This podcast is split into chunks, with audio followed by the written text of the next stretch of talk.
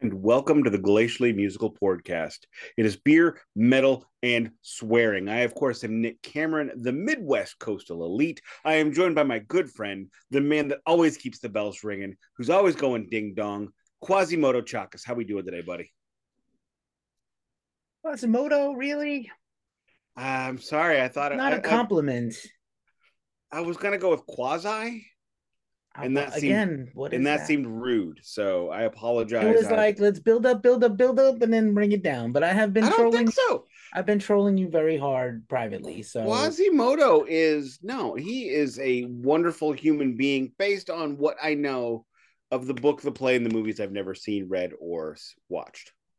So the Hunchback maybe I of Notre Dame by Victor Yeah. Hugo. I could possibly have no idea what I'm talking about. As always, we are off the rails. We are, you know, it's uh we're on so many we're on, you know, so many bumps, we're you know, so many what was the line? So many bumps, you're off the rails, so many bumps. uh, your mom's am- oh no, no, we're Amtrak, we're off the rails. So gotta screwed that up.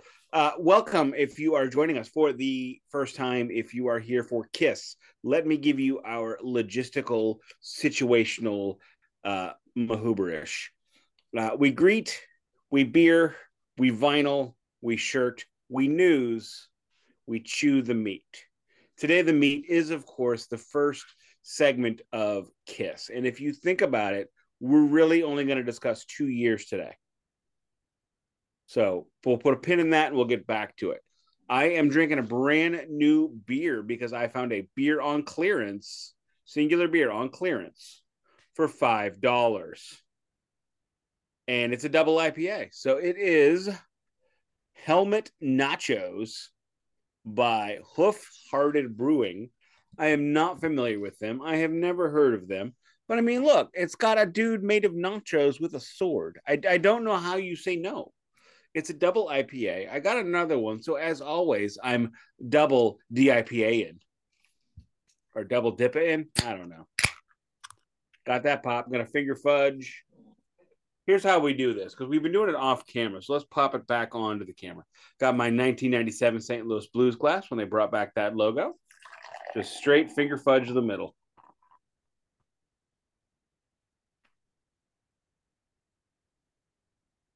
Good. And let it not I, I- yeah stopped it perfectly which is nice because i'm not familiar with this beer one never knows i'll take a sip out the can That's not a bad idea. How'd the Blues do against the Rangers the other night?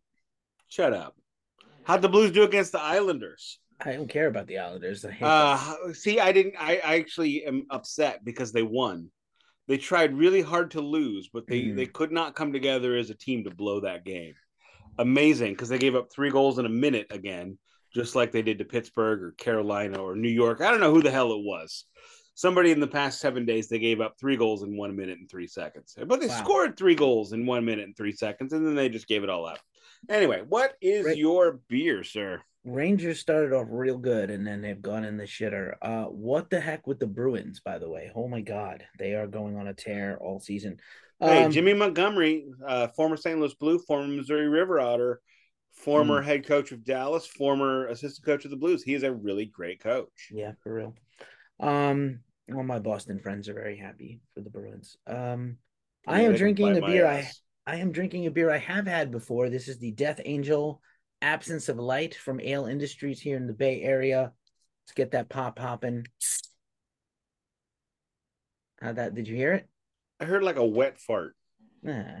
This microphone is not good for picking up the pops. I don't know why. I think it picks it up the pops on the recording, but I don't hear it in my ear holes. Okay, this is an Imperial Stout. I'm not a big stout beer drinker. I So- love Imperial, especially bourbon barrel Imperial stouts. I almost actually bought one for this last night, and I kind of, I don't I know, like- I got to get a good sip of this. I know, like properly. the uh Soen record Imperial. My favorite is the Schlafly Bourbon Barrel Imperial Stout. It's about 13%. It tastes like you're drinking bourbon and an Imperial Stout simultaneously. No shit. It is, it tastes like a happy. And I, I, that, you know, that's why, you know, well, anyway, uh, vinyl check this week. I am busting out. This is, you know, when I saw I Fight Dragons last time, I only knew 70% of this. I only knew 50% of the songs. They were touring on a new record, which I hadn't gotten in the mail yet. And they also played their major label debut, which was never released on vinyl till last month. So, I Fight Dragons, kaboom. If you are into video games, silly rock songs, and uh, nerdy dudes that look like they should never have been anywhere near a guitar, this is your band. I now have everything they have ever released on vinyl. Kaboom, the two EPs pre- leading up to Kaboom, the we just got dumped off our major label and I Hate You All record, Canonize, and then the B sides record, which is a double that they put out last year. But check out this cool. Can you see that? I don't know if you can see That's it. lovely. Yeah, that's lovely. It's, like a, it's it. a really candy nice apple red. it, it's a really nice like foil uh, melty bit in the center. So it's great pressing. It's a great record. It's a great band. If you're not familiar with them and you've ever watched the Goldbergs, they are the band doing the theme song on the Goldbergs. Okay, I'm not familiar with the show. Well, I would have recommended it until you know things got a little problematic, but that's besides the point. What you got? Well, I got um I got a, a vinyl, but I have a uh first before I vinyl check, I have to do a brand new thing we've never done before, which is a Funko check, and there's a reason why. Mm. I was Mhm. I'll keep it quick. I was pet sitting this weekend for my friend Rebecca, and pet sitting. I used to live there, so I know these animals in this home very well. And I was there for a few days. I came back today expressly to do the podcast, so you should know that. I could have stayed another day. I was very comfortable there, but I like to be home to do the pod. And so, um, as part of a getaway weekend to Seattle, they went to the Funko HQ in Everett, Washington, and they made me a Funko. You have to see this. I actually took it out of the box. It's so cool. Look at this Funko of me. Oh my See, god. when you sent me that picture, I'm like, I don't know who that Funko is. It's me. Literally, the box says the Keefe, and it it literally has a microphone and a beer, and you can't tell. real quick. Can I can I can I quote one of my favorite movies? Sure. You've got a mustache. I know. Alrighty. Yeah. So this is a Funko of me, and it's rad. That Um, is awesome. and I it was did not based know off. you could do wa- that. it was. I didn't either. It was based off of this uh, photo I sent everybody of me hanging out with the cat at the house, Jax. So when you make the Funko in the Funko machine, it says, "Do you want him to have a sidekick?" So I got a sidekick cat with my Funko. I don't actually have an orange cat, but they do. So really cool. Thank you, Rebecca and Omar, for getting me. a Well, that is that me. is vinyl, so that counts as a vinyl check. All right then. Um, and then if you want very quickly, my vinyl check is uh the Megadeth recent album, The Sick, The Dying, The Dead. How is that? I have not heard anything from it. It's really great. Most of it, like 80% of it is is awesome, and then it kind of falls off a little bit at the end. Um, no, Megadeth has been going too long for the past ten years, twenty years. I don't know about that. Um, but it's a pretty great record. I love Dirk Verbeuren on drums. They sent this to me. I'm not bragging, it's a humble brag. They sent this to me. I would brag. And uh, this is the first thing I have received in a long time of anything that says promotional, not for sale. So literally, I got the equivalent. It's on. It was on the label here in the room. Still, but like, yeah. So, um, two vinyls for the whole record, and so just really quick, it's uh the plain uh 180 gram, but it does come with this pretty neat. If I can get it here. It's pretty neat uh slip in lyric book. It's got lyrics. I'm showing. It's got lyrics, trying to make it not reflect in the light. And on double Mm. LP, we've just remain in the light. It's fine. just the very good 180 gram on four sides. And it did come with the Mylar and the paper. So You know, if you- Mylar, Yes, if you're a major band, you should be doing that. You should not. If you don't, I hate you. yeah, they're on. There goes the phone. Although Roger Waters and uh, if I could just briefly, and we'll we'll we'll dig into this news more as it more as it comes. Roger Waters has announced two records for 2023.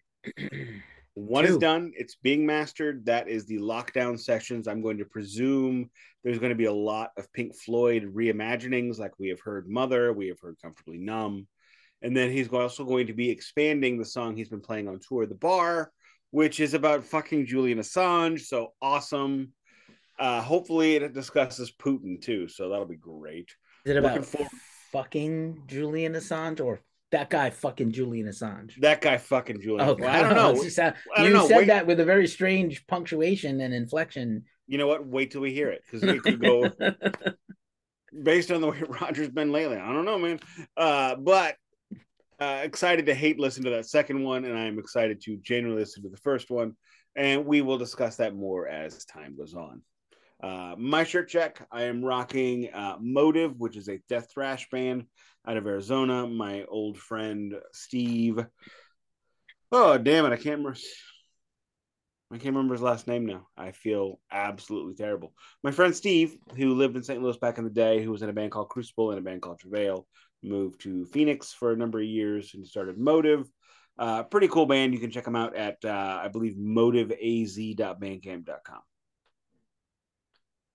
Alrighty. Yeah, my shirt check. This is just my genuine, my regular Thor, Marvel superhero 60s comic book t shirt. I like this thing. Maybe it's actually not, yeah, it's probably not the 60s, probably the 70s Thor.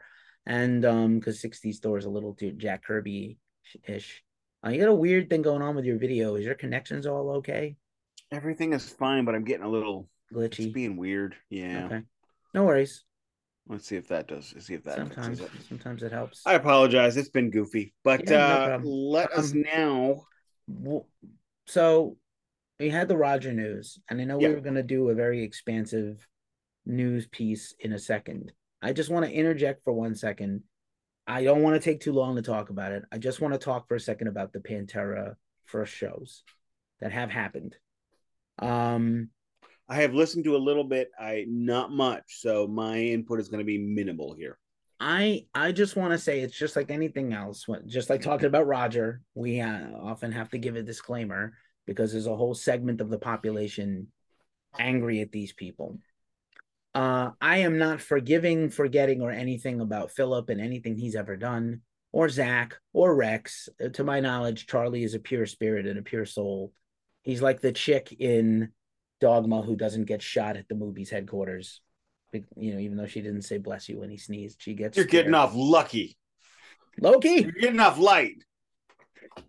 So, Charlie, as far as I know, other than you know some dealings with Anthrax, he's not. He's a good dude. Uh, I know Philip is a flawed and controversial person. Rex has made mistakes. Zach has said very questionable shit. I like to think of Rex from uh, No Good Attack the Radical, and I've decided that that is where it stopped. All right. I don't know what that means. Um, uh, he it's, it's basically him singing against Nazis and, and KKK members. That's Philip, not Rex. But yeah, I know. Oh, did I say Rex? I meant yeah, Philip. Philip. sorry. No, Philip has done some horrible things and doesn't deserve mm-hmm. to be necessarily. You don't forget. Um, you know but again uh, you know has we could this is for a discussion for another time. There's many you know again people love ted nugent. I think he's deplorable and sucks. You know um the whole music world to an extent is curious about this pantera thing. Whatever it is it's a tribute it's not a reunion. The first press release said reunion it probably should not have. It sells tickets to say reunion even the members of the band have said this is a tribute. It could never be the same band, obviously, without the brothers. Rest in peace, Daryl and Vinny. Um, but yeah, I have gotten not for the thousands of clicks to my website and social media, but I shared like one meme. If you don't like the Pantera reunion, don't go. And that caused uh kerfluffle on Twitter from Antifa Twitter and woke Twitter, and you can't be more left and woke than me, but okay, fine uh, you know that somehow I'm a bad person for sharing platform. I, I, I, I, believe me, know those feels. I it's, actually had to disconnect from a friend who called me a racist. Yes, because I am uh, against a politician who is uh, legitimately corrupt and awful. Yeah, yeah, I get it. So, like, yeah, P- listen, like, um, you don't know my history. You don't know the history of Ghost Cult Mag. That's what I'm ta- referring to. Like, if you don't want if you don't care for Pantera or you fucking hate Phil, you think Rex and Zach are racist people, fair, fair enough. Also, fuck all the way off with this shit. You don't know me, you can't judge me, you have no idea about my history, the history of the the culminative staff of Ghost Cult. Just fuck off, please. Just please fuck off. You have no idea. Anyway, I'm glad that this thing happened. I'm glad the first show happened. I extensively listened to, watched, and checked out all the stuff. And I have no problem with it. And we will talk further about this another time. People are a little mad. As Zach promised, he always tells on himself. He did not note for note play the Dimebag stuff. And that's the thing people are upset about. He said he never would. He wasn't going to. You've seen him do covers. You've seen him at G3 every year. He does not play the Jimmy stuff note for note. He'll play Eruption and finger fudge the Eruption solo his own way. He's too egotistical to ever subvert his own ego and his own will and not do it his pinch squeal bullshit way. So, that being said, he did a great job. He covered the songs. That's what I care most about not whether he played the solos note for note. Eh, he who cares really? Like who said he was supposed to? But anyway, welcome back, Pantera, whatever you are. And I'm personally glad they're doing their thing. And this ties into our other news story because they're involved in the Metallica World Tour. Let's just call him Pantoozle. Whatever. Right. It, just it, call it, him Pant. I like the best joke. There's a lot of jokes. The best joke was just call him Pant because the era is over. Ow! Super funny. Nick is gone. He's back. He's gone. He may be back. Now he's gone. stupid. Anyway, I'm super thrilled that that this thing is happening. And Charlie was magnificent. Rex and Philip sounded great. Philip actually looks and sounds really good for a 50 something year old guy singing. I heard some questions about how good he sounded. I think he I think he sounded for his age and No, uh, no, no, no, no. You're misunderstanding people had questions about how he sounded so good. Oh, there's no tapes. Come on, bro. There's none. I don't. I don't know. I'm telling you what I heard. This by minimal. Uh, you also said you didn't watch it, so unless you watched it, I watched a little, not much. Gotta I need, watch more. I need to watch it, and I will. Yeah, we no, will. Just, I didn't see any evidence of him. He's not going to use tapes. He's Philip Anselmo. He can't just, sing like he used to sing, but he's definitely not using tapes. Well, I hope not. I desperately hope not. Yeah, and Zach just, barely. Zach, I think he just sang the chorus of "Walk." He sang nothing else. Fair enough. Um, which but is interesting because he's quite we'll, a good singer when he wants to be discuss this more as uh, more stuff comes up, and I will definitely check out the next concert before next week, and I can give you a couple ideas on a couple of. Songs. Yeah, they already played their second show last night, and there's footage of a whole pro shot concert. So, and real quick, how awesome is it that we can say we can sit here? They played in Mexico City, was it? Is that where having an Hellfest Uh, Toluca. Mm-hmm, Toluca. They played in Toluca, Mexico, and we've been able to catch some of catch some of it for free. So awesome. But let's dig in a little bit into the mega news, which I don't want. Was that a dig? Mega news? That, no. What? Tele news, not mega news. Uh, oh, I don't want to go too deep. I know we said we gave a limit, but I want to see if we can get a little under that, just because All this right. is going to be such a story that we're going to be discussing on the weekly. Uh, of course, Metallica has announced their tour. Metallica has announced their umpteenth record. I've lost count because they do doubles, and who the fuck knows? Their fifth record. Uh, it is called 72 Seasons. The cover art is yellow and black. I don't like that. I have been trying to figure out the significance of 72 seasons so far. I have not figured that out. So, okay. I have you covered if you need it. Hit it. I am not coincidentally wearing my Muddy Roots hat to match the Metallica album cover. And this is more of a gold, and that's more of a yellow, a Pantone yellow. So James gave an explanation uh, in an interview as to what the as to what the record is about. Sorry, my phone was ringing, and I have a new phone, and I don't know how to do anything with it. So I'm just going to shut it off so it doesn't ring again. Um, 72 seasons is the first 18 years of your life. And oh. James is this is a concept on the whole album, commentary about the whole the song and the album that the first 18 years of your life forms you as a person and dictates somewhat the path of the rest of your life. And this is obviously another James ever since St. Anger and rehab the first time and renewing his religion and things like that. He's got these very introspective philosophical, spiritual lyrics he has never really had before um, to any level. So I think. Well, I mean, honestly, I'm here for that. Yeah, I think it's pretty cool. You know, and uh, let's talk about the single a little bit, real quick. we I, I had only heard it once when when last we spoke, and it really gave me vibes of the Black album. And if there is any well, I hope to God they never dip from again, it's that one. Really? And yeah, I've just it's so and it's not just them, even though every Metallica show I've ever been to, they played Enter Sandman. And they still play half of that record almost every night, which is unnecessary for me. But it, it's it's not just that, but it's just so overplayed. It, and I get why it is. I get it. I get it. It's me. This would be like me complaining about, oh, they play Time and Breathe and Great Gig in the Sky all the time by Pink Floyd. I mean, can you believe? I mean, we're talking about records that sold 30 million plus. That is not, what are there, 10? 10 records that did that? Maybe, you know, maybe 15. I don't so I, really hear the Black Album. I hear That's what I heard the first I, listen. I first hear listen. Kill 'Em All.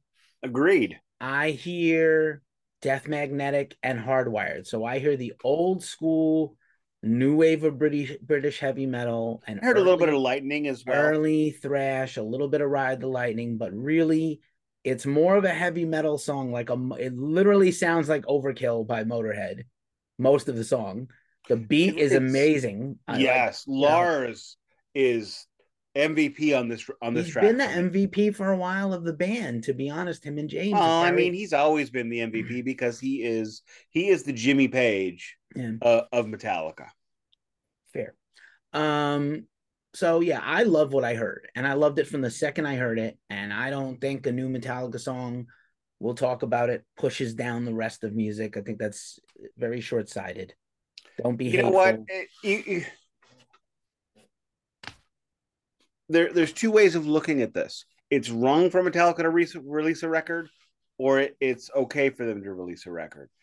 I am for everyone releasing a record all the time. So sorry, it you know they get to do that. They, I mean, they own their own record label. It's it's Blackened Records, and you know, so it's no. I mean, the idea of it pushing down and no, it's Metallica gets their due. They don't.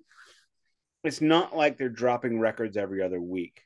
They're not Buckethead, who I need to unfollow on Bandcamp because holy shit, that dude emails me eight times a day. He emails me more than bill collector. You just have to unsubscribe from the notification. The I need to do that. I need to unfollow. You can yes. you can still you've bought something from him, you yes. will still get messages, but you can unfollow so you don't get them all.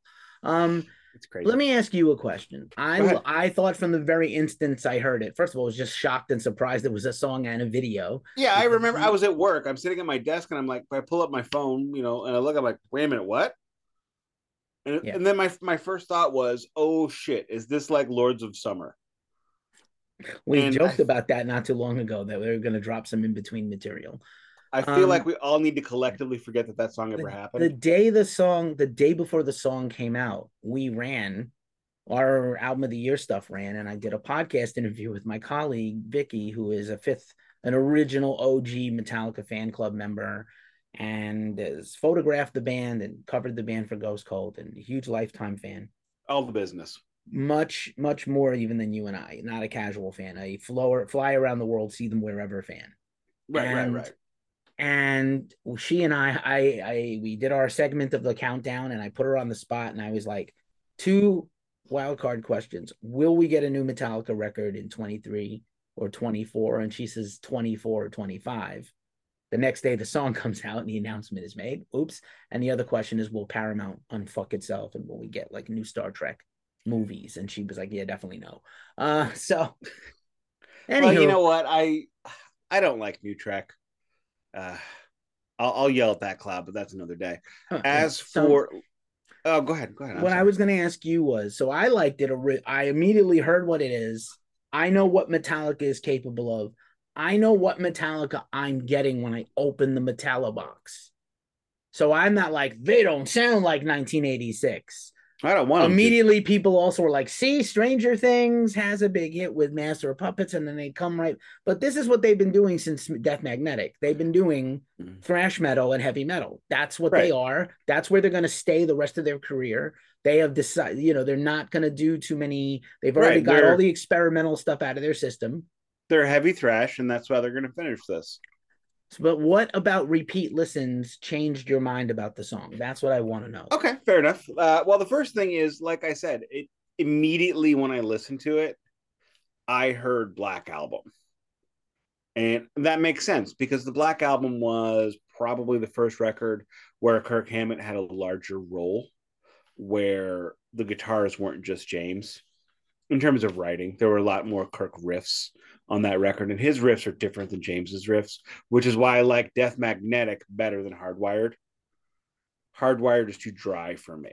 I much prefer Death Magnetic. And also, there's a couple of songs on Death Magnetic that are a little bit squiffy for me. Murder One comes to mind. Look, I love that you did it.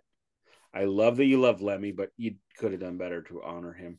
And uh, Spit Out the Bone is a little squiffy for me, but Death Magnetic is, is strong all the way through. Maybe we didn't need Unforgiven 3, but you know, whatever. Hopefully, Unforgiven 4 is on this one because it's been a minute since we've had a new Unforgiven. But uh, one of the things was James's vocals. His uh, there's been a lot of talk about how his vocals have changed over the years, and he has rarely sounded the same from album to album. And I think, except for Load and Reload, of course, and I think that's awesome. He he has grown and changed, and he has done something that some people like Paul Stanley couldn't bring themselves to fucking do. He sensed his elderly. He sensed that he was growing older. He felt it. And instead of forcing 35 year old James to sing like 19 year old James, he adjusted. He adjusted his, his delivery around load. And that, and then they started playing everything a, half step down. And he still can sing in key, on time, and with a melody. And he can still belt out some growls. Also, that double bass line from Lars on this one, when I listened to that again, it really hit it. Um, we also didn't have James going la di da di da di da di ba ba ba ba hoo hoo hoo hoo over everything, which is we've gotten a lot of lately, as we discussed uh, previously. It's the the more I listen to it because I, I'm gun shy from Metallica. You know, when it came to Death Magnet, not Death, when it came to Hardwired, I almost didn't pre-order the goddamn thing and I love Lulu. I didn't. And I'm like, ah. I was so down on them after Lulu. I didn't. But I, I did Lulu, not buy it day one. Gonna. Actually, I had to listen to the whole thing first. But I remember telling myself, I love Metallica. What the hell am I thinking? Okay, We're so gonna here. have some words offline about you thinking "Spit Out the Bone" is squiffy. It's the best song they've done since like Okay, that's look. '99. I accept that I on normally maintain the minority opinion. Mm, I am fine with that. You can You are a contrarian. It's not about having an opinion that agrees with everybody. "Spit Out the Bone" is a great song and is the best song on Hardwired. Anyway, It- You know what? Entire okay. Full disclosure. Perhaps I don't remember it well enough. I will say I hate you listened to Van. Halen with Van Hagar today, and you're gonna. I come- did. You have no like. to You have not lived in St. Louis. You have not uh, had the Sammy Hagar Stockholm syndrome that Sammy Hagar is un, a deplorable choice. Anyway, always. Anywho, um, I love the song. I'm really excited. They put out a lyric video today as we record this, a few days after this airs. Yeah, I, I haven't watched it. I don't care. Uh, well, I'm just saying, like, only Yeah. Metallica can put out the same content twice and still have a big thing. right. I'm sure it's going to have 38 million views yeah. by tomorrow. Interestingly enough, they put it out in different languages, which I think is a first for them. Oh, very so it's translated into not the vote, not the singing, but like subtitled into right, other right. languages. That would be sick. Not like David Lee Roth. I want to see James go out and do a Japanese version of the same song on day one. Like that. Hey, uh. David Lee Roth did "Eat "Eat 'Em and Smile" in Spanish for Yeah. South America. and Joey, uh, Joey Belladonna has done uh, Anthrax song in Spanish. I think I forget which one. But uh, I- I love the song. Bring on the rest of the album. Uh, there have been other complaints. You complained about the yellow. I think it's interesting. Um, you You- learn in you know art. what? You learn in Let art me- school. let me say all my complaints about this. Give you know, I'm going to complain right now, but I when I com- when I complain about what Metallica does is because I haven't gotten it yet. Um, I didn't even see. I saw ye- yellow is totally noticeable, and I think it's on purpose. But I again, uh, in a classic art making sense, on the Pantone wheel, yellow is the opposite of black. So to put them together is Oh. supposed to be startled by it. They are polar opposites on the color wheel. Also the crib that is burnt with broken and burnt toys all over the place. So again, this has got a very deep meaning that has to do with the, when we hear the 72 season song. I'm very interested in it. It is a 79 minute album. Once again, co-produced That's- by the band and Greg Fidelman. So there's a That's what they definite possibility for squiffiness. They have not released a single album since Master of Puppets. Right. Everything everything past that has been Do you, do you think Metallica 80. fans would have felt cheated if they just made a Yes. short 45 minute record? Yes. They can't. They can't bring themselves No, they can't. They've They never been able fill to. Fill up the vinyl. And the second one. Yes, they have to fill up two sides, four sides. Four sides, I, yeah. um, I, hey, I love that because it's not crazy expensive. So I didn't think the vinyls were very high priced either. I believe uh, I'm, I'm going to pre-order mine on Amazon on Friday. Okay. Just waiting for things to move forward, and I'm just going to get the black one. Uh, maybe later on down the road, I'll get a cooler, like later release one. But I think it's only thirty five dollars, so I mean, no complaints there. And then as we wrap this up, because we're right at time on this, what are your thoughts about the world tour? Eight thousand dollar tickets for you and seven of your friends to stand on. Yeah, I'm not doing that. I'm gonna buy. My kid has asked to go, uh, but she also said she's not sure if she wants to go. Either way, I'm gonna buy two two night tickets when I can. Um, if I if I can only buy one, I'm actually gonna buy the one that's not Pantera, Hmm. not because of Pantera or anything like that, but just because it'll be cheaper I don't think it'll be cheaper unless you're talking about secondary markets. On the second. By the time I I may have to be the I may- single tickets are going on sale in January. So what they Yeah. did, I think people did not understand. And yes, they're high priced. They're Metallica tickets. They're high priced. Uh, and there's, there's, only all- seven. There's only seven dates, seven dates for. There are two dates each, but yeah, seven, shows. cities, fourteen shows, two years. That's the North American tour. I think that both Metallica and Pantera will add festival shows. Right. They'll do the Danny Wimmer festivals. They'll do something. I They're I they're playing seven shows in North America, then doing a bit of a European tour, then coming back. Hmm. But I every everywhere they go on this tour, it's it's one city, two days. Right. And I- and I- and no repeats. So like Right, if you no win both nights, you're getting a unique special show. You're not going to hear the same set twice. I'm telling you, low uh Saint Anger and Load and Reload could happen. Just brace yourself. I would rather have Death Magnetic. I would too, but I don't think I didn't the- get Death Magnetic That's in not on the cards. 2017. And they've barely played that stuff live, actually. Even when I saw them I know on tour in 2009, they barely played that stuff. the live album that they did for that album. Has one none song. of it. None of it. One song, Yeah. Is it My Anyway. Apocalypse? It's the only one. that I like. Cyanide. It's got cyanide. Ugh, it's not even a good one. Uh, no, it's not. It's like it's okay. it's that's lower anyway. Uh, anything else Anywho. we need to say? Not really. Congratulations, Metallica, for subverting expectations. People will Thank be mad. We have five months, literally five months and seven days to debate this shit, unpack this shit, talk about it. We will have a Metallica Vinyl Club uh, final in between then. I they still haven't won. They still haven't put up the new, the new year The yet. one, yeah. But I, think we'll probably get that in January. Honestly, can't but we'll imagine they're not going to do it, but I don't know. They're Metallica. They just do one thing after the other. They have no relent. They have no quit. And I wouldn't be surprised if they uh, last year there was a deadline of the end of the year, right? right. Maybe like they'll push that deadline because they put a new record out and that's what they want Right. to sell. But I still don't believe.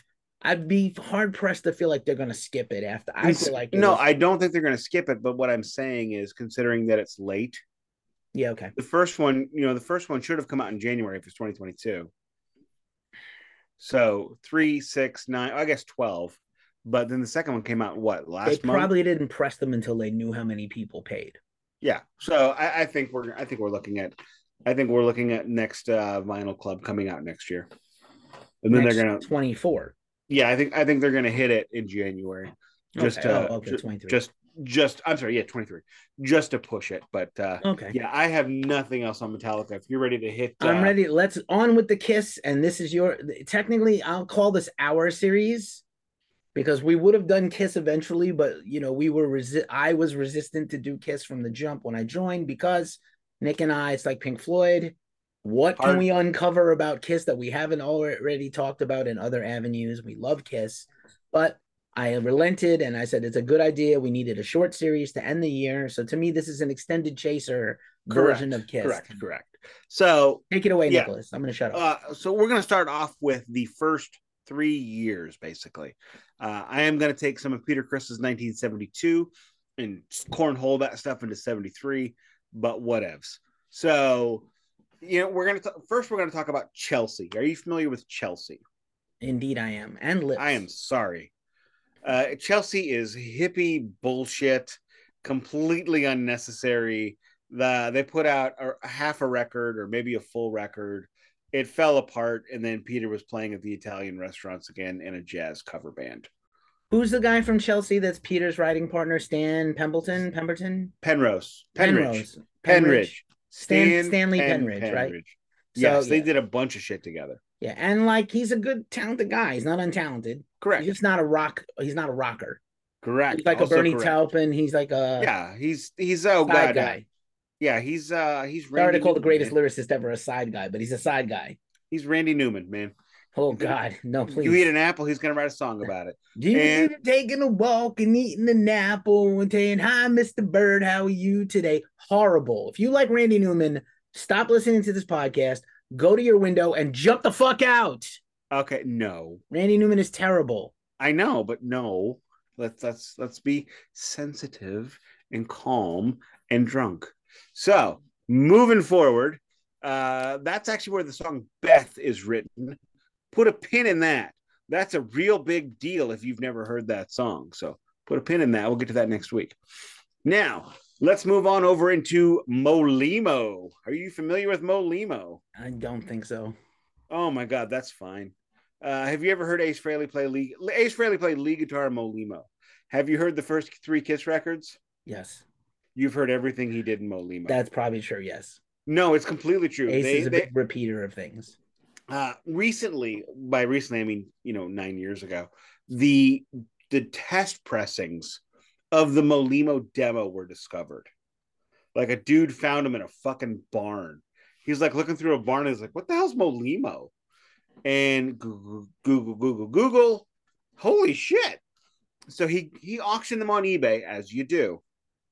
But before he did that, he released them on YouTube. So anybody that wanted to hear them could.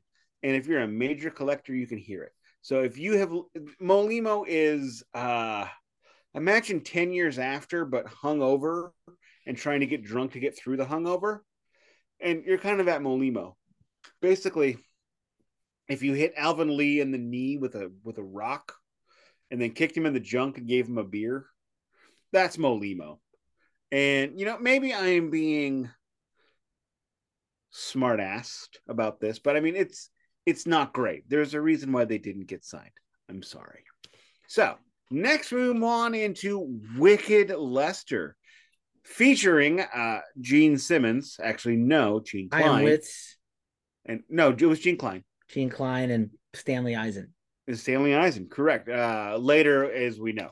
Two nice Uh, boys from Queens, New York. Have you ever heard uh Wicked Lester? I have heard all of Wicked Oh, Lester shit. at infinitum.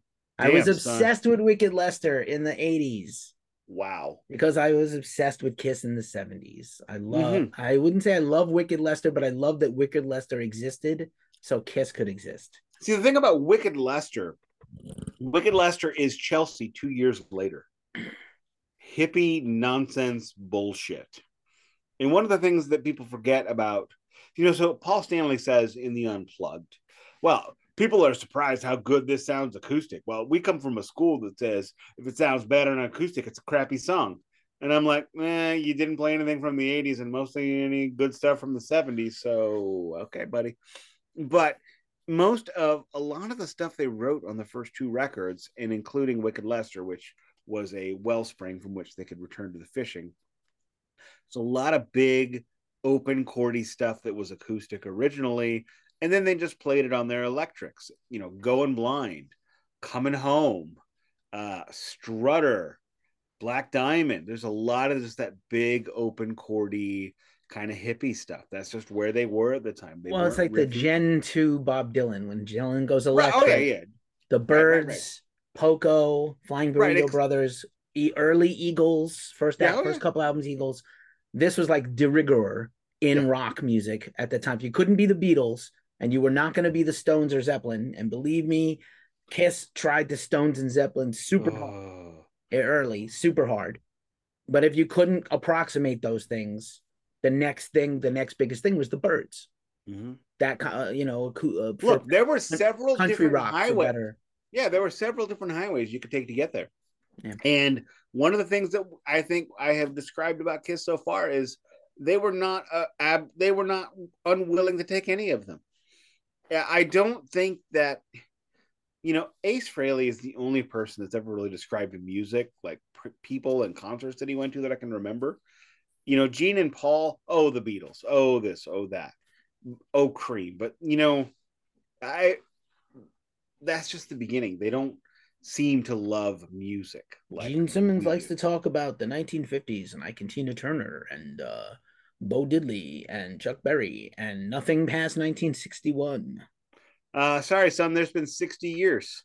Yeah, that's fine. I mean, like your influences are your influences, and, right? I, and, I and Paul that. never mentions, uh, you know, uh, Screaming Jay Hawkins or preachers or rabbis or anyone he ever ran into that gave him that stage presence. It's probably or, Little uh, Richard. Probably Albert, Little Richard. Or Albert King. Or Albert King or someone like yeah. Um, you know the one that actually sang Love Muddy, Gun in 1967. Yeah. Muddy Waters. Yeah, we know, we know. But anyway. uh yeah, like um so that's who you know what's interesting? He, this is just a wild aside. Considering okay. these varied and unsuccessful projects, mm-hmm. and considering that it took Kiss four years or almost four or five years to make it, air quotes, make it to get successful and figure the formula out. It's wild they didn't have a psychedelic phase. Because Aerosmith has a psychedelic phase, Deep Purple has a psychedelic phase, ZZ Top had a psychedelic phase. You could argue ZZ Top's original album is their psychedelic okay. phase. Kiss uh, never had one. I can tell you why. They weren't good enough? Yeah. yeah. Paul probably. said himself, we couldn't be prog. We weren't good enough. We couldn't be riffy. We weren't good enough. If you can't be prog or riffy, how the hell are you going to do psychedelia? They couldn't play. They couldn't play uh, wah-wahs on those platforms. And this is before wireless ones where dudes can punch them in the back. So lots of reasons. It's obvious. Oh. Anywho, so continue. We have this group of this group of four people that end up coming together. Gene and Paul go meet a uh, G, uh, Peter literally at the Italian restaurant where he's playing, you know, very prestigious, basically at his end. He's 27 at this point. And in the 70s, if you're 23, you're too old. So he had decided that he was going to actually sell off his drums and walk away from music at this point. That's when he meets Gene and Paul, and then they decide to keep him. Some of uh, Peter's friends according to his book, did say you they shouldn't be auditioning you, you should be auditioning them. My God, the egos on these really, really sub mediocre musicians is staggering. Uh, you know, Led Zeppelin comes out and they're like, Yeah, we're Led Zeppelin, yay. Black Sabbath, we didn't know what we were doing. We were just four blokes from Birmingham. And then Kiss, we're the greatest rock band in the world. Okay, yeah, GCD is great. Yeah, we all love that too. Uh yeah. So and none of you wrote your biggest hits, but that's besides the point. So they come together, they find Ace, who's a nut bar, and apparently uh, jerk to the gherkin all the time in order to get out of moving amplifiers. So they start rehearsing five days a week for five hours, you know, and you know, you got to respect that kind of level of craftsmanship. They get through it, they do it all that good stuff. Then they start trying to, and this is where the the essence of Kiss is formed, which is what something David Lee Roth takes later. It's not how good you feel; it's how good you look. That is something David Lee Roth takes to the utmost degree, you know, several years down the road. You know, Kiss shows up, they're doing makeup shows. They pretend to be their own road crew in the afternoons. They use fake amplifier speakers. So they looked bigger and badder. They would only play once or twice a month in New York. So people thought they were on tour. You know, the whole thing is this mirage. And it worked. it worked. It absolutely worked. So then they do this. Uh, eventually, they move into this. Uh, what do they call those fucking things? Showcase. They do a showcase with the Brats and other folks. I believe one of the Brats was a friend of Peter's. One of the drummer for the Brats was a good friend of Peter's. So they end up doing this show at uh, what was it? The Academy of Music, which was basically a whorehouse. And... It was actually a really great theater. It was a converted vaudeville theater. I had seen shows there. It went out of business in the '90s, but I oh, seen... I'm th- I'm sorry. No, no, no, no. We're not there yet. I, I apologize. I got the wrong. The Academy's not a whorehouse. No, no, no. It's a great we venue. I, wrong venue. I apologize to the Academy of Music. This was Hotel Diplomat. That's different. That's a whorehouse. Which was a whorehouse. There a we straight go. Straight up hoe house. A hoe H O E tell. Yeah, if you go to the third floor, horse. You go to the fifth floor. And, and I'm not disparaging horse. sex workers. No, some, of some of them are my best friends. But look, it, you do you, I'll do me. It's it's okay. fine. I, I, I mean, for money, you will do anything. but so we'll kiss this is not that is not the venue necessarily to go check out a band to go signed. And the third floor, the fourth floor was you know the showcase. Uh, the, also in that show, Gene Simmons lit a man, a fan on fire in his face because he had a fireball uh, gimmick that he used that night. That uh, yeah, he burned a guy in the face. So he stopped doing it. Uh, I just gotta look. I don't want to. How long? Oh, we're going late. So let's move. Let's just push. So we get into the first record. And the first record is basically a lot of leftovers, a lot of good stuff. Oh, at, at Hotel Diplomat, they're signed by um, Bill Aucoin, who promises them a record deal. That record deal comes with Casablanca Records. Think about the Bogart. balls, just really quick. Think about the balls on these guys. They told Bill Aucoin, who wasn't a music industry guy, was a TV guy. We will sign with you if you get us signed in two weeks. I thought Bill said that. I may be wrong on that. I think that was their con- that was Paul and Gene's condition to him. Well, either way, because he's like, I'm so connected. I know everybody. Right, right, right. Get us signed in two weeks. Either way, to a real somebody... good label. Well, missed missed that mark. Either way, somebody. I don't know how, but they had some balls. Those guys with, right. no, with no success track record yet. But anyway, go ahead. So they they get signed by Neil Bogarts, formerly of Buddah Records, starting his own label, Casablanca Records. He asks them to take off their makeup. They say no. Okay, great. So they go in, they do a lot of bits and bobs. They re-record Stanley the Parrot into Strutter. They drop the first single, I believe, about anal sex on FM radio. Nothing to lose. Firehouse, which is the Gene Simmons shoot the fire moment. Cold Gin, which is Ace Frehley's only contribution, and does not feature a solo, which becomes a running motif in the Kiss library, which I don't completely understand. Let Me Know, which was just kind of a throwaway track. Closest thing to filler on this, if you don't count side two's Kissin' Time, which was a cover that they were a, a, reimagining of a cover. Then they do Deuce, which is the first song Ace Frehley learned, and he still plays in concert today, and probably the greatest Kiss song. It is everything great about Kiss. Love theme from Kiss, completely unnecessary definition of filler. They didn't have enough songs to fill the record. Then we move on to 100,000 Years, which is an abject classic. And the fact that they pulled this out of rotation is a war crime. It's a terribly underrated song in their history. It's really great.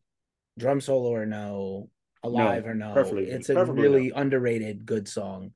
Um it's funny that you think Deuce is the best song ever that they made. Um everybody gets a perfect song, that's theirs. I, I want to know what I know your man is working hard. He's worth a deuce. Is it two fucks? Is it two two blows? Is it two meals? What is a do? Is it a deuce, like we're British, go fuck yourself, is what is it? What is a deuce? Is it poo? I don't know what it is. I don't know what it is. You know your man is working hard. He's worth a deuce. What the deuce, as Stewie would say from Family Guy, like I will, I, I will tell you what the deuce is. It's whatever you want it to be. Okay.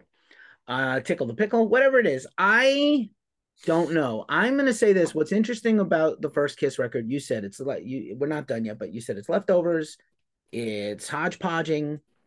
I feel like the first Kiss record and the first three Kiss albums are there. Gene and Paul as writers, as Paul, my favorite quote of all time in the music industry. If you're gonna steal, steal a diamond. Oh, not a piece They- of glass. They have stolen a lot of diamonds. They love Motown. Like I said, Gene loves Motown and Stax. Mhm. Paul loves early classic rock. He, they were peers, uh, you know, they considered, they wanted to be considered on the level of Zeppelin and Sabbath and Deep Purple. These are bands they borrowed heavily from. Deuce and Strutter are heavily ripped off Stone songs, Mhm. heavily. Literally, St- Deuce is the riff from Bitch backwards. Correct. Literally, the chord There is progression is- of Bitch. There was an there was an interview in Guitar World where they talked about basically all of the songs from the first three records and some and some later ones and where they came from. And he said flat out, it is bitch backwards, but it ends in A. So Continue. then then we finish off with the super bloated version of Black Diamond. Super bloated because it has the 80 second fade out, which is not necessary. But this is another one of those amazing songs. Black Diamond is- is an a abject banger and is one of the few times Kiss has a song that's serious and not about hooking up and chicks and partying and rock and roll. It's actually like a serious street is a commentary. It's a song from New Yorkers about like New York Correct. life, which is wild to me that they didn't do more of this because it's really good. It- but it, how many times are they going to hit that home run? Never Every right, with every these guys never. right, every member of the band is the star on this record on this song. So okay, you, you again love them. I play a Black Les Paul because of Ace Frehley. You know, I I have that. You know, my Kiss records are right over there. This this is a long time love affair, but I am not abjectly uncritical. So they go on tour, a lot of one week tours, two week tours. They get thrown off of they get thrown off of shows because they would go crazy and they would leave the stage in uh, a horrible state for the for the the opening for the closing act. And then of course, you know, it's the 1970s. You get a lot of wonderful, wonderful rock business that who knows if any of it's true. We're gonna leave it alone. Nobody got arrested. So probably about a three month tour, not real long back then.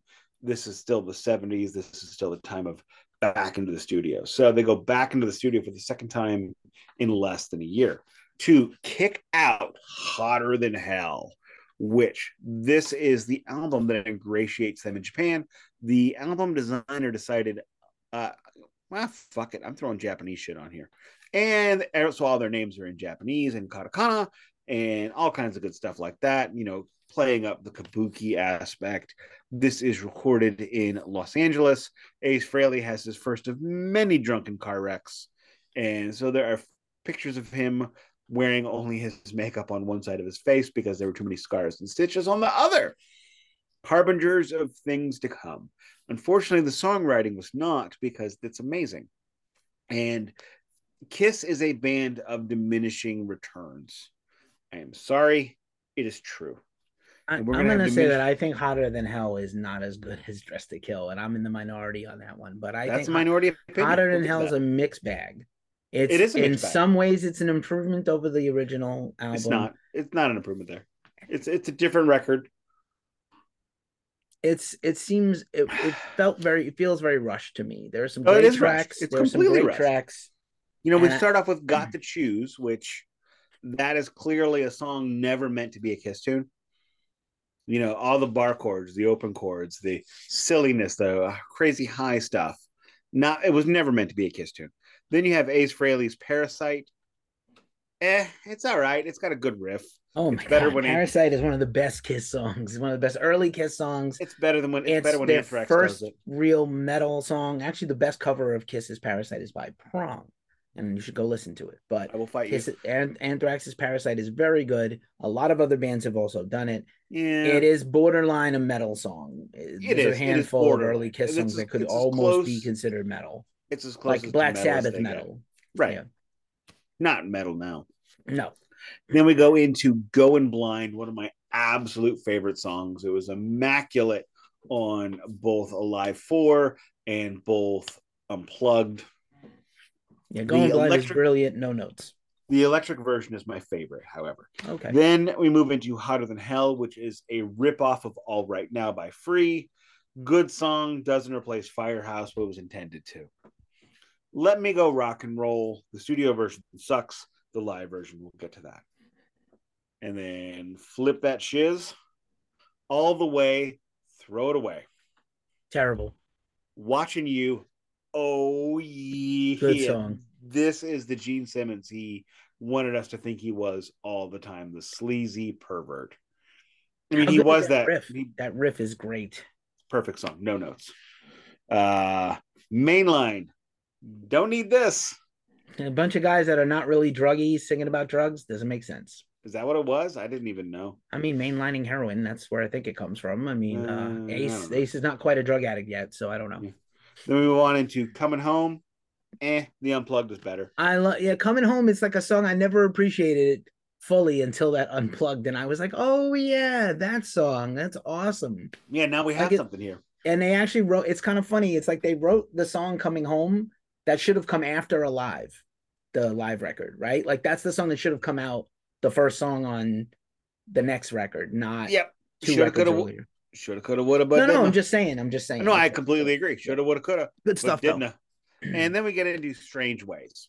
Great Ace Frehley song. Mm. Nice. A lot of talk was made about the production of this record. I think the muddiness and the, the weirdness in, improves it because, yes, you were absolutely right. This is a mixed bag of songs.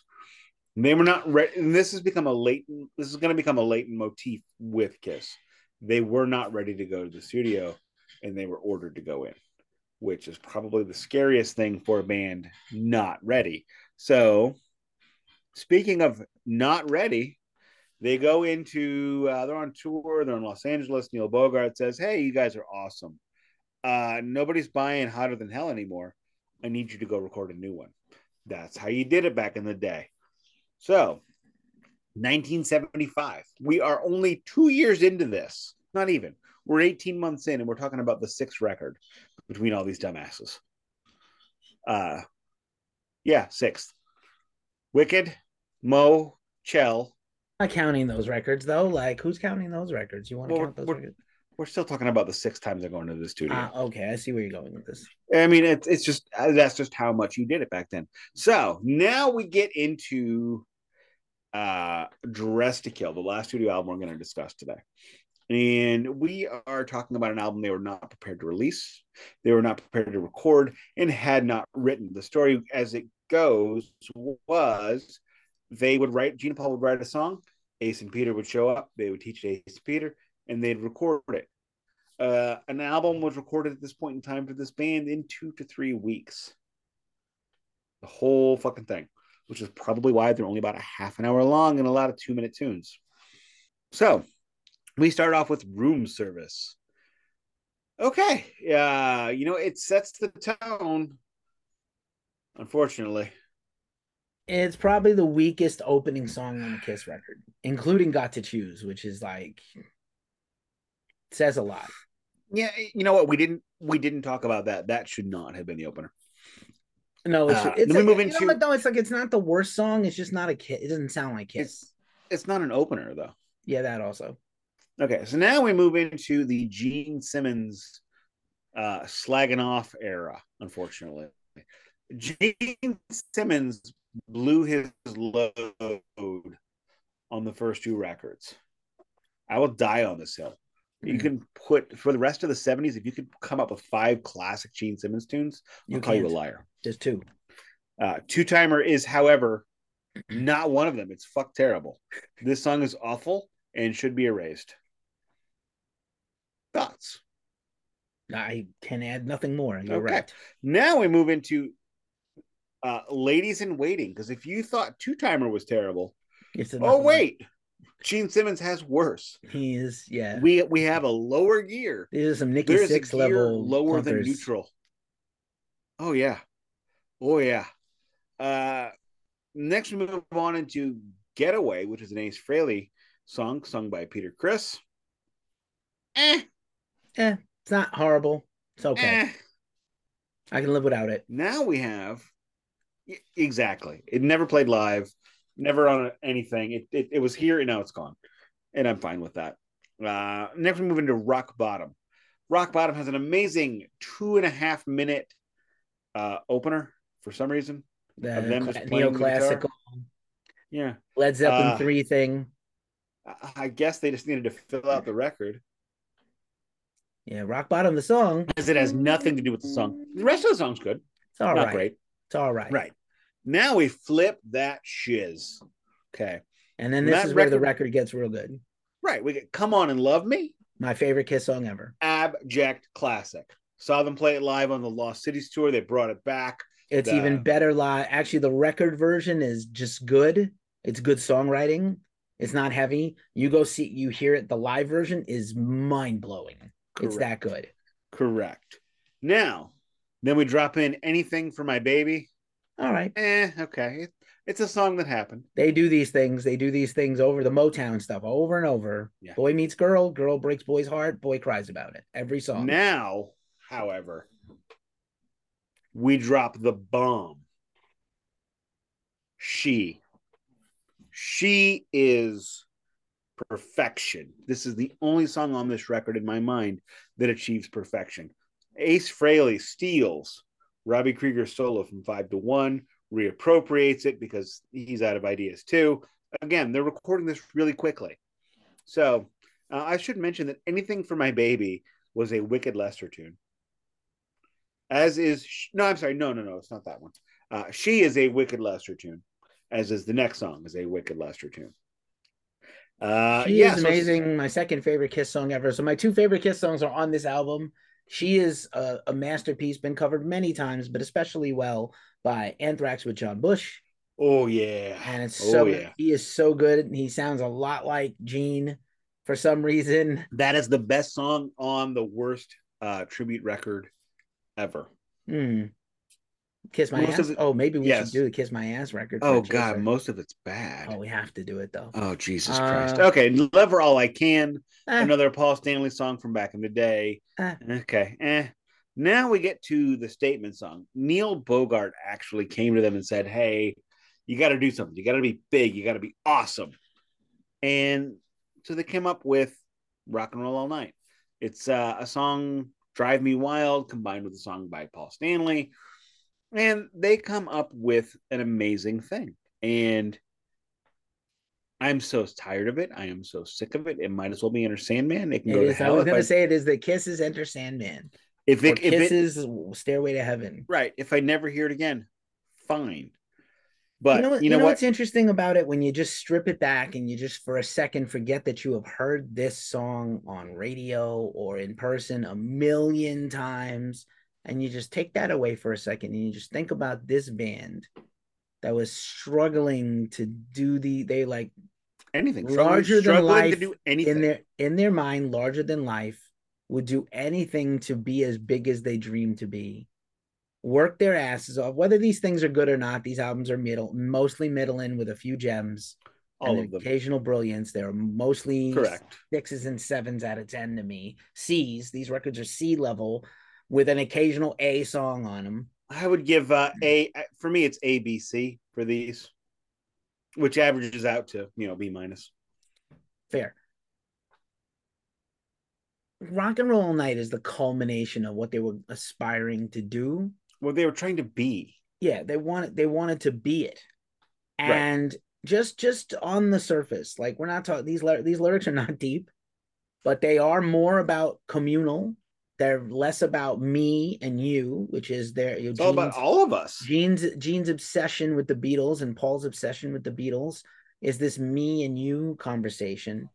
And finally, they have a song that is all of us. Again, Black Diamond is kind of an all of us story, Right. Also, but me, so so Rock and Roll Night is about all of us together, and it's you know, I it, it could be no simpler than I want to rock and roll all night and party every day, and you just take you strip everything else away, and like it's amazing that sentiment. Like there's not that many songs like it in all of rock. Uh, and just in terms of that kind of feeling. And I love the bass line, very adventurous and cool bass line for a rock song. Uh, very cool chords, great singing chorus. Does not have a solo got a very okay. The live drum- the live version does. The live version the same nuts. one forever, which makes which just goes to show that it- this wasn't finished. Yeah, yeah. They rushed this out. It's got the fade out on the Oh, record yeah. version. It's bad. There's Super bad, even, like you would um, never have it done that way. Did you ever notice that there's an S in the wrong place? If you look right here, K I S. Yeah. So I don't know if you know. There's a whole. I didn't want to sidetrack us because we're short for time, but I Just think real quick. because we still need to talk about Alive. There is, there's a whole thing. So you know they draw up Ace. Paul drew the first Kiss logo. Ace said, "Hey, that's a good No, idea. But why don't we?" backwards? Ace Paul. right, Paul drew Paul drew the first Kiss logo, and Ace says, "That's a good idea. Let's make the S's lightning bolts." Hey. Oh, I apologize. And so Ace goes in and draws the lightning bolts, but they're not symmetrical. They're kind of li- like a little offset. They submit the logo to the record company, and the record company goes, "Yeah, but don't you want that touched up a little better? Don't you want that redrawn better? We'll redraw it for you." And Paul, who is an artist and went to art high school, said, "No, I leave it. Uh, uh, we are a band of mistakes. We want it unfinished. We want it rough." Uh, and so they left it that way. And then so you know that there is two versions of the Kiss logo. The classic Kiss logo, there's the all Mm-hmm. And the German. letters. Well, well, I'm getting there. There's the Oh. all together letters, and then there's the version you have there with the spread out letters. In seven or eight companies where the Nazi SS is verboten and not allowed, and also Israel, also other co- uh, parts of Africa, you cannot have the SSs together in like lightning bolts. Right, right. Much like the Nazi. so they do the Z's. So they had to do the Z's. If you have a Kiss record with the Z's on it, come at us in the comments. I want to know. And uh yeah, just that needed to be discussed. Go ahead. Fair enough. So when, let's move on. Kiss they're not to- Nazis with two, three quarters of the band Jewish people. Uh, some of them are. But oh no, come on. Ace has got I- some mo- questionable moments of of mild look, racism. I have seen three of the four members in you know legitimate Nazi regalia. One of them, however, was Paul Stanley. So work on that. But you know what? They they whatever they are what they are. Back in you know it's it. I'm kidding. they are I'm what they are, dicks. Yeah, they are dicks. So I, I'm kidding about the Nazi thing. I don't think any of them are Nazis, but the 70s were a different time in terms of dealing with that kind of thing, as in how we dealt with it. So let's move past that and just ignore it. So now we move on into Alive. Now, I believe that they made Alive because basically they said to Neil Bogart, We're not making any money. You're not paying us. We're just going to go ahead and do this last record, get out of our contract. So and then there, of course, there is the Johnny Carson record, which almost bankrupted the company. So they did the cheapest version to get out of their label, out of their contract as possible, the live record. And at this time, live records were not a thing. You know, Jimi Hendrix released in 1970 band the Gypsies. And, you know, there were a bunch of live records ahead of that. However, how many can you name between 1970 and 1976? Or 1975 even. Oh. So it's it's just not a thing. It's not an art form again. Then Kiss releases Alive. Who knows how much of it is live? Obviously, if you go back and you watch any of the videos from that time, there's a lot of stuff overdubbed. Peter says his drums are the same all the way through. They claim it was recorded in Detroit during Let Me Go Rock and Roll. You can plainly hear Gene Simmons say, Let me hear you, Quad City. And the Quad Cities are uh, four cities um, in northern Illinois and Iowa. One of them is Davenport, where they recorded some shows. So, yes, it's a lot of stuff is live, a lot of stuff is not what makes a live exclamation point in my humble opinion the greatest live record of all time is the illusion. Remember we discussed the illusions at the beginning. Gene simmons and paul stanley have put forth the myth and the illusion forever that kiss is the greatest live band of all time. And frankly that's a lie. I'm sorry. I love you. It's a lie that's why you had to record seven more shows after the three you recorded for Alive, because you couldn't do it. So you had to do it again and again and again. However, Alive delivers that pristine, that crystal clear performance. it sounds like you're at a concert, except it sounds like you're at a concert with amazing acoustics. There is amazing interplay with the crowd. There is amazing interplay between the band members. It sounds perfect. Eddie Kramer is an amazing human being about getting a sound. And he took those tapes, he threw in some overdubs naturally, and he released and he came back with basically the kraken of live records. There are very few live records, and I'm I am a huge fan of live albums. I have eight Metallica live albums. I have 10 Iron Maiden live albums. If I love you, your band, put it out. It's going on the shelf. Period. That's all there is to it.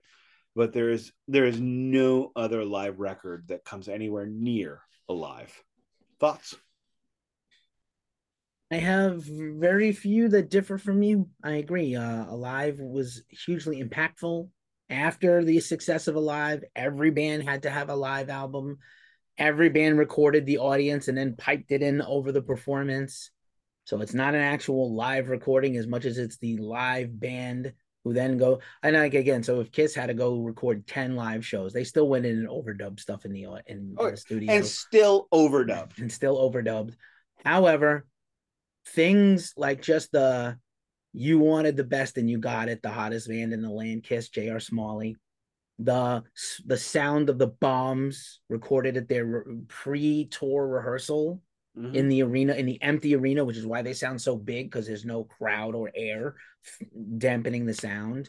It, it's the, the perpetuation of the myth. Paul you know, as the star child fully come alive in a way you never really get it on mm. albums. He was do still you, the lover then. Do you what? He was still the lover. He wasn't Star Child until like 76. Okay.